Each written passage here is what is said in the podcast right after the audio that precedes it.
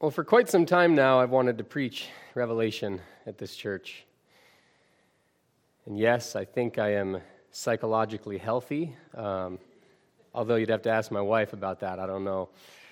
Uh, I've talked to some of you about this, as well as some in my family and my pastoral circles, and after much thought and prayer, I feel that this is something God wants me to do. The book of Revelation is one of the most brilliant, edifying books in the entire Bible.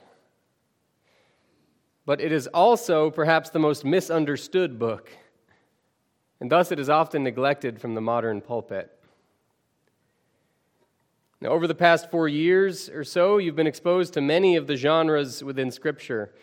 Now, we've looked at narrative, poetry, epistles, prophecy, even law. But there's one genre which is hardly featured in our preaching in recent years, and that is apocalyptic literature. Now, you've heard smatterings of apocalyptic in sermons on Isaiah, in the Gospels, and even Paul, but we haven't spent time in books that are characterized exclusively as apocalyptic texts. The Revelation or Apocalypse of John is just one of those texts. And I think when read responsibly, it provides just the wisdom and encouragement that we need at this moment in our world and culture. Now, one book that's been particularly helpful to me in my study of Revelation is a book called Reading Revelation Responsibly by Michael Gorman. I think that title is so fitting because far too often we read Revelation irresponsibly without regard for its genre or original context. I'd like to open then with a few quotes from that book, which I hope will orient you to the book of Revelation and perhaps convince you of its timeless importance. Gorman begins If the Church of Jesus Christ is to be faithful to its vocation in the 21st century, the book of Revelation must become more central to our worship spirituality, and practice. Some readings of Revelation are not only inferior to others, they are in fact unchristian and unhealthy. Revelation is not about the Antichrist, but about the living Christ.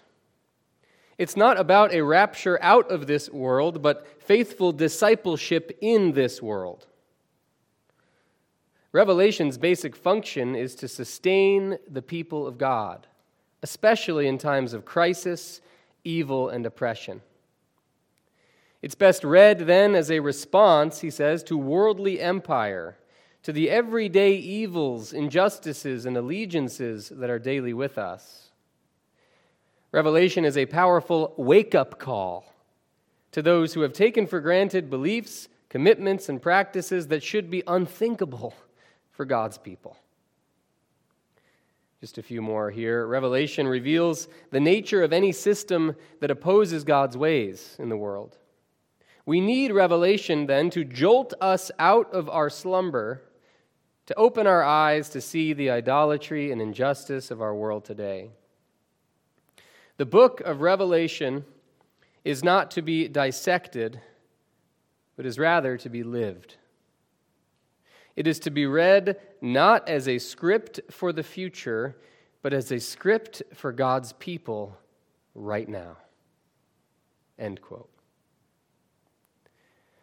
My intention then is to read Revelation as a source of encouragement and edification now.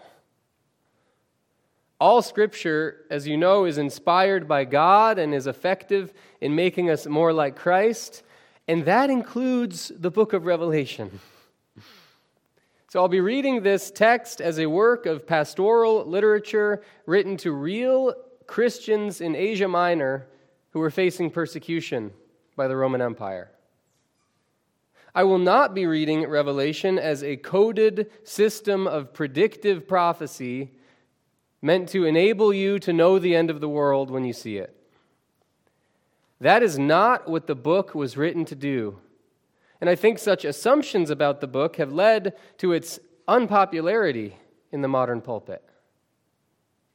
Revelation, friends, is not about predicting the future, It's about equipping God's people in the present, wherever we find ourselves, and encouraging us that God is in control. So, we're going to start with the first three verses of Revelation this morning, which include what Gorman says is the interpretive key to the entire book. But before we go any further, let's take a moment to pray. And I'd like to read a prayer that was read before every session of church history at Duke Divinity School, a prayer before study by St. Thomas Aquinas. Would you pray with me? Ineffable Creator,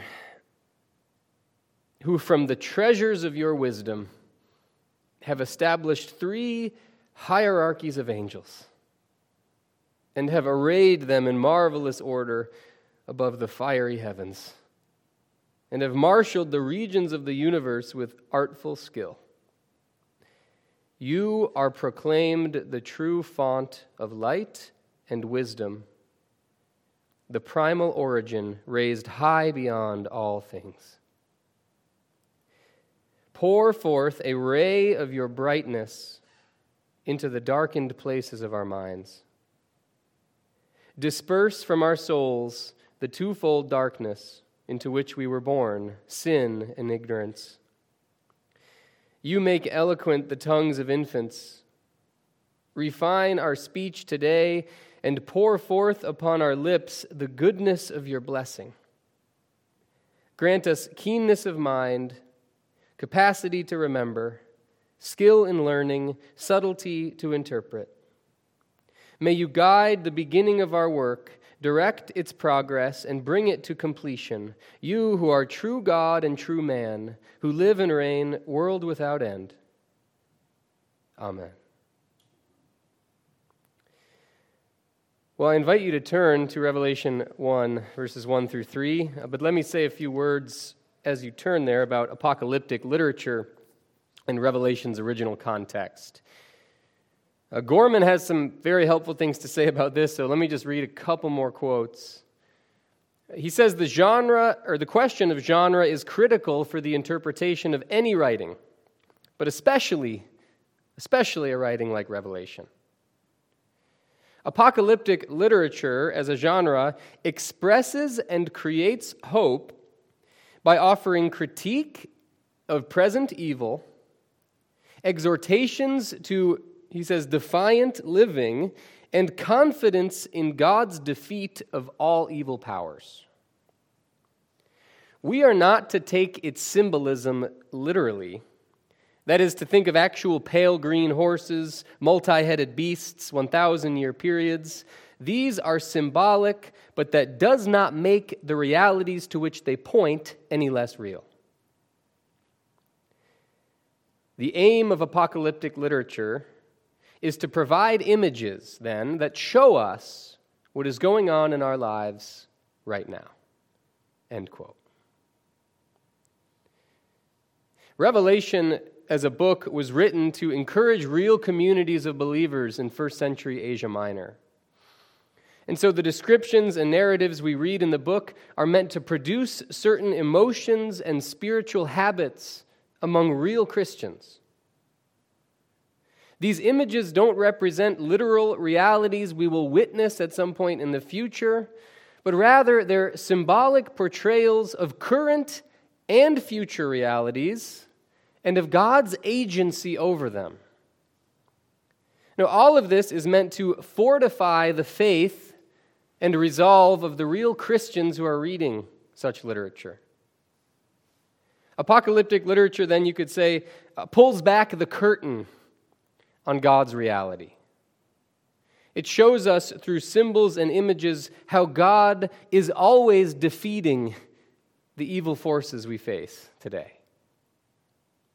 Now, this book was written in the context of imperial persecution uh, by Emperor Vespasian and Nero, but I think it can be fruitfully read by any community that finds itself in a slightly similar situation. While the original author then was likely thinking of the Roman emperor when he saw the beast and the Antichrist, Such images can just as easily represent countless other figures and systems in our world today. Whoever has oppressed Christians historically and tried to turn them from the living God could be represented in such images. And so I'll speak more to the genre of apocalyptic as we walk through some of these individual passages. But for now, friends, let us read uh, Revelation 1, verses 1 through 3. So I'm going to be reading from the ESV. And as you are able, friends, would you now stand for the reading of God's word?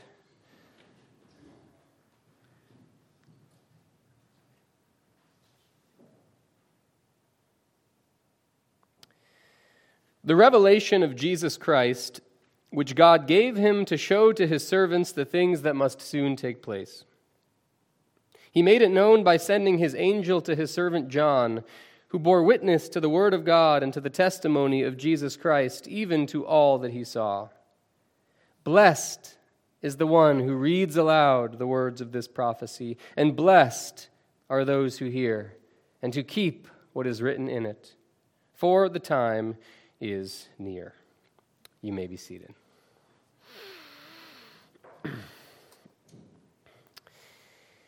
Well, as you can see, friends, this is a relatively short passage, just three verses, uh, and it's been labeled the prologue, at least in the ESV. I wanted to start with a small section so that I could spend a lot of time orienting you to the book as a whole. And really, I think these opening verses do just that. So, in the next few minutes, I'd like to walk through these verses, studying them in their original context and looking at their function in the document as a whole before concluding with some words of application for us today. My hope is that this passage orients us to a reading of Revelation that is relevant and devotionally fruitful for us today. So let's jump right in. Um, I should say that the title that we see, the Revelation to John, was not the original title of this text. The original title was what is now the first few words, the Revelation or Apocalypse of Jesus Christ. Later on, perhaps a century later, the Revelation to John was added to the beginning of the text. And that is actually the case for many of the texts in the New Testament uh, particularly the Gospels. So, the most original title, and the one that I think is most relevant to our purposes, is the revelation of Jesus Christ. But how are we to interpret the word of here? The revelation of Jesus Christ. Now, this could mean the revelation about Jesus Christ the revelation by Jesus Christ or the revelation from Jesus Christ. But I think to understand this, we have to know what the word revelation actually means, right? So in Greek, the word is apocalypse, and it comes from the Greek verb apokalupto. And what that verb really means is to disclose or reveal that which is normally hidden. A revelation, then, is an act of disclosure. It's an uncovering, if you will. Think of something that's normally covered by a veil or a curtain, and then imagine removing the veil or pulling back the curtain, like at the start of a play, so you can finally see what's behind it, what's normally hidden. So, the revelation of Jesus Christ after studying the commentaries and arguments on all sides, I think it makes the most sense to read the revelation by Jesus Christ. In other words, this disclosure is something Jesus possesses or has control over, since it was given to him, we read, by God the Father. God, in other words, has given Jesus a revelation, a disclosure of certain realities and it's up to Jesus to share this disclosure with his servants. Now, later in the book, we'll meet the addressees of Revelation, the seven churches of Asia Minor, to whom seven letters are addressed in chapters 2 and 3. So, we're thinking here of particular Christian communities that are scattered throughout modern day Turkey. And while some think that the John mentioned here is John the Apostle, or John the Gospel writer, it seems much more likely that this John, a very common name in the ancient world, was somebody else, was a kind of pastoral supervisor to these seven churches in Asia Minor. So God has entrusted this disclosure, this revelation to Jesus so he can share it with these first century believers. The reason? It says to show them what must soon take place. Now, in this passage, we see language like soon, and in verse 3, near, the time is near. But, friends, visionary or apocalyptic time, you could say, is very different from earthly time. So I don't know if any of you have seen the movie Inception. Uh, it's a very interesting, confusing film which explores dreams and even dreams within dreams. But in that movie, time in the dream world is very different from time in the real world. So, one minute spent in the dream world might amount to two hours of time in the real world. And anyone who has ever slept or dreamt knows that time there is different from time here, right? The language of soon, near, or quickly in Revelation doesn't refer to linear earthly time, but rather to apocalyptic or visionary time. It's not meant to tell us when things will happen on our plane of reality but rather to create a sense of imminence and certainty, a sense of assurance through such markers. We're about to read of visions, episodes, realities revealed in a vision or a dream to John, and we're not to think that these depict literal realities that will happen next week or next year in our time, but rather realities that are so fixed, so certain in God's time that they create a sense of urgency and trust within us. All throughout the New Testament, we get language of imminence and urgency. But, friends, if we took that to apply literally to our time, we'd have to say that the New Testament writers were all wrong. Because clearly, what they wrote about didn't happen quickly. Many things haven't even happened yet, and it's been almost 2,000 years. So we need to interpret such language differently, according to the rules of the apocalyptic genre. To say it again, such time words don't refer to chronological earthly time, but rather to visionary time. These visions are meant to create in us a sense of urgency and assurance, which produces faith in our hearts right now. After reading these accounts in Revelation, we're to live differently, thinking the fulfillment of these realities will come soon, whatever soon means in our time. It's not for us to know then when in our time such things will happen. The point, rather, is to create urgency so that we live lives that are more devoted to Jesus. So, the revelation God gave to Jesus to share with his servants, to create a sense of urgency within them. And then it says, which he made known, indicated or made clear by sending an angel to his servant John. So here we get a kind of chain link image where we have God originating the vision and passing it on to Jesus, who then entrusts it to an angel or a messenger who unveils it to John. And then John transmits this vision, or at least his literary account of it, to the seven churches that are spread throughout Asia Minor, ultimately transmitting it to us today. Now, all of this is very common in literature of this type, which recounts a visionary or apocalyptic experience. We get language just like this in the Second Temple book of Enoch, a book that's referenced in early Christian literature, as well as 4 Ezra, but also biblical books like Ezekiel, Isaiah, even Daniel.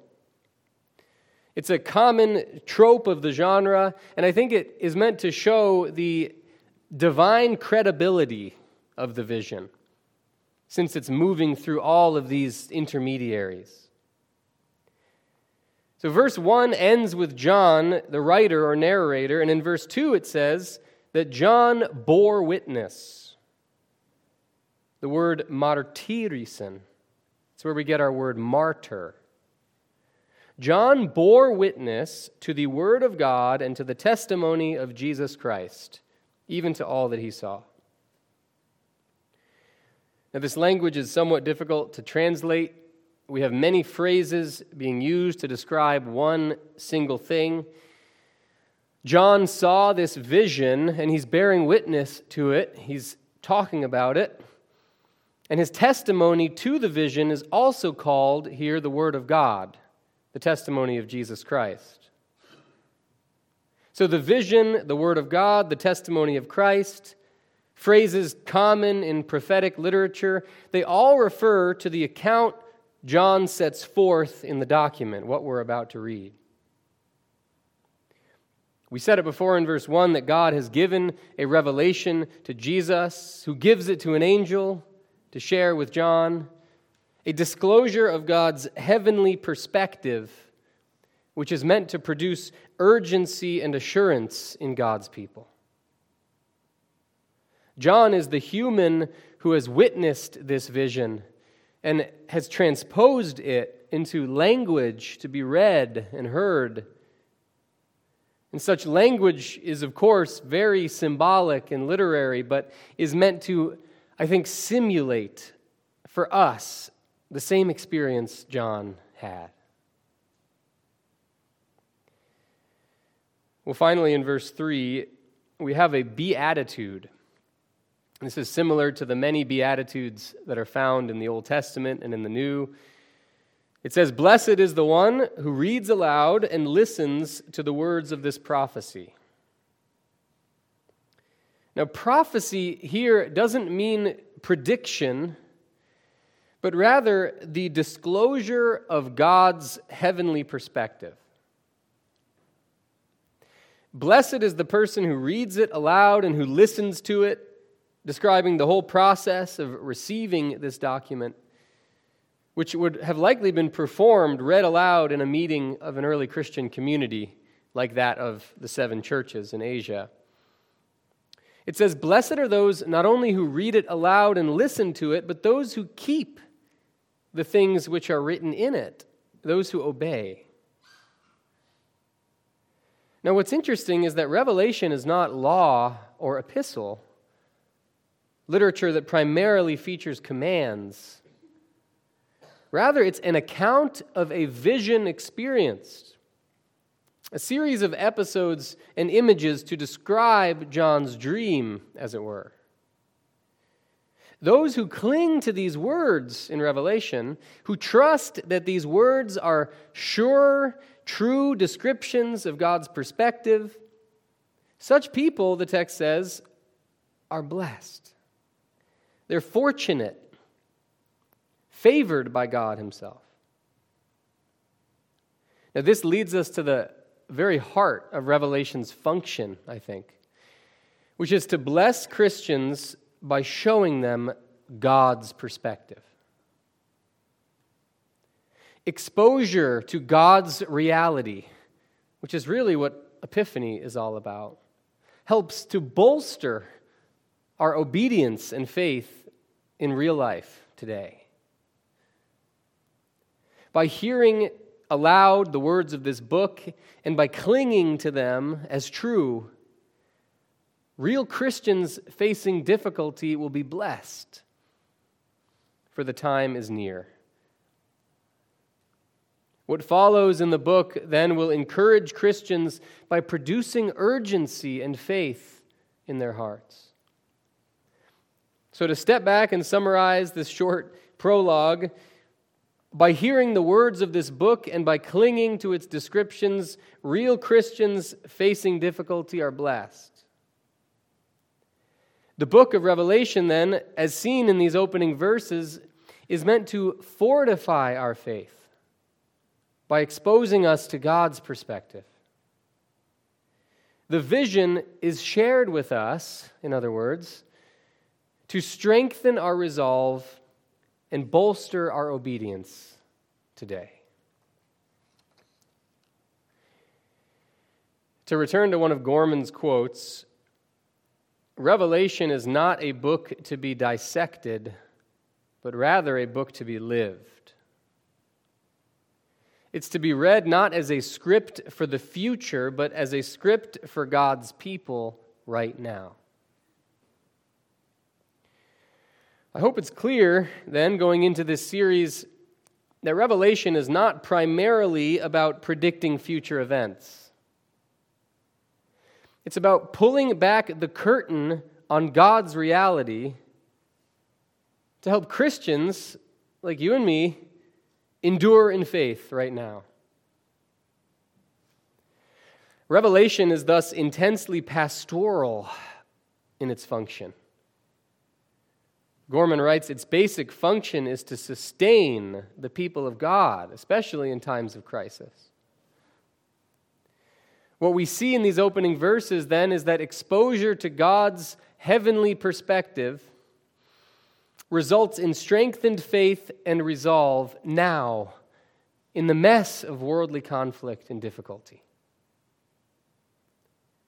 As we move through this book, then, I want you to constantly witness God's reality.